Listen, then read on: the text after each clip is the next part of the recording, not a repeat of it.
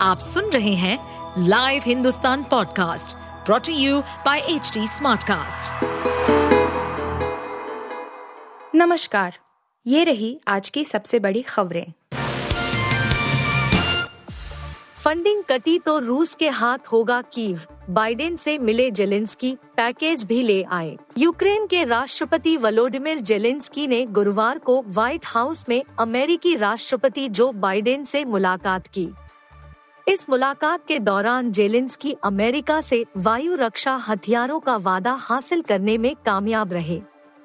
साथ ही उन्होंने यह भी चेतावनी दी कि अगर मिलने वाली फंडिंग में कमी होती है तो कीव रूसियों के साथ चला जाएगा। ओवल कार्यालय में बोलते हुए बाइडेन ने कहा कि अमेरिका रूसी आक्रमण के खिलाफ कीव द्वारा किए जा रहे प्रयासों में सहायता प्रदान करने के लिए प्रतिबद्ध है।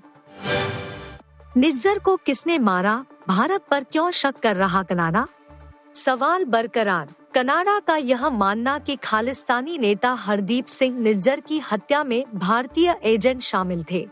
उसका यह दावा भारतीय अधिकारियों की बातचीत के कॉल रिकॉर्ड पर आधारित हो सकते हैं।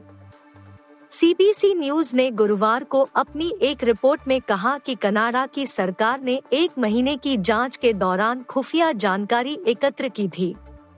कनाडाई सरकार के सूत्रों के हवाले से यह दावा किया गया है कि कनाडा में मौजूद भारतीय राजनयिकों सहित भारतीय अधिकारियों को सर्विलांस पर रखा गया था। उनके फ़ोन कॉल सुने गए थे।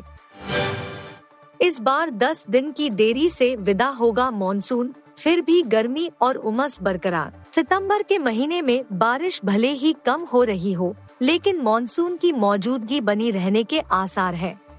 माना जा रहा है कि इस बार मॉनसून की वापसी में 10 दिन की देरी हो सकती है। मौसम विभाग के मुताबिक जून में सामान्य से 37 फ़ीसदी और जुलाई में सामान्य से तिरासी फ़ीसदी ज़्यादा बारिश हुई, मगर अगस्त में सामान्य से इकसठ कम बारिश हुई। यही नहीं, सितंबर में अभी तक सामान्य से 37 फ़ीसदी कम पानी बरसा है। सितंबर में अभी तक केवल एक दिन ऐसा रहा है, जब मध्यम बारिश हुई है, इसके चलते उमस और गर्मी बनी हुई है। आमतौर पर दिल्ली से मॉनसून की वापसी 25 सितंबर तक हो जाती है। महिला आरक्षण बिल राज्यसभा से भी पास, कानून बनने से अब सिर्फ़ एक कदम दूर।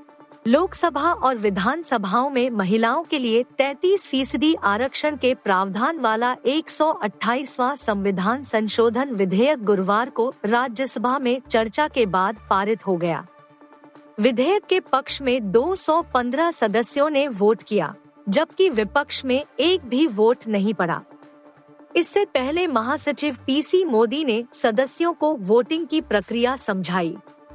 अब इस बिल को राष्ट्रपति की मंजूरी के लिए भेजा जाएगा।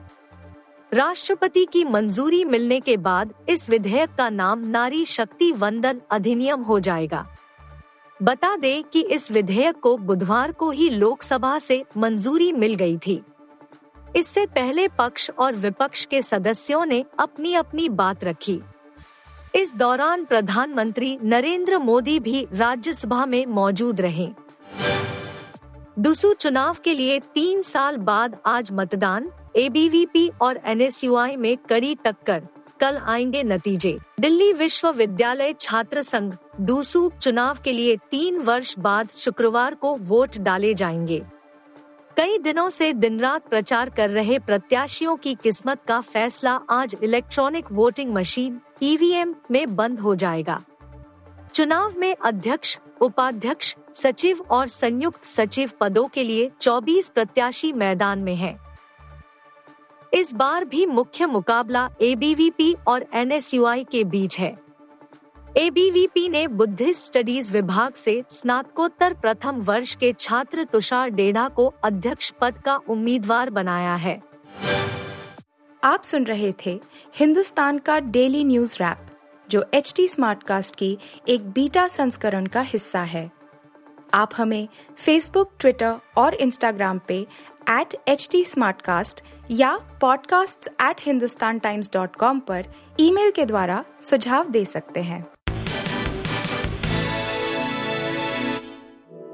इस पॉडकास्ट पर अपडेटेड रहने के लिए हमें फॉलो करें एट एच हम सारे मेजर सोशल मीडिया प्लेटफॉर्म्स पर मौजूद हैं। और ऐसे पॉडकास्ट सुनने के लिए log on to W W W dot H D smart cast dot com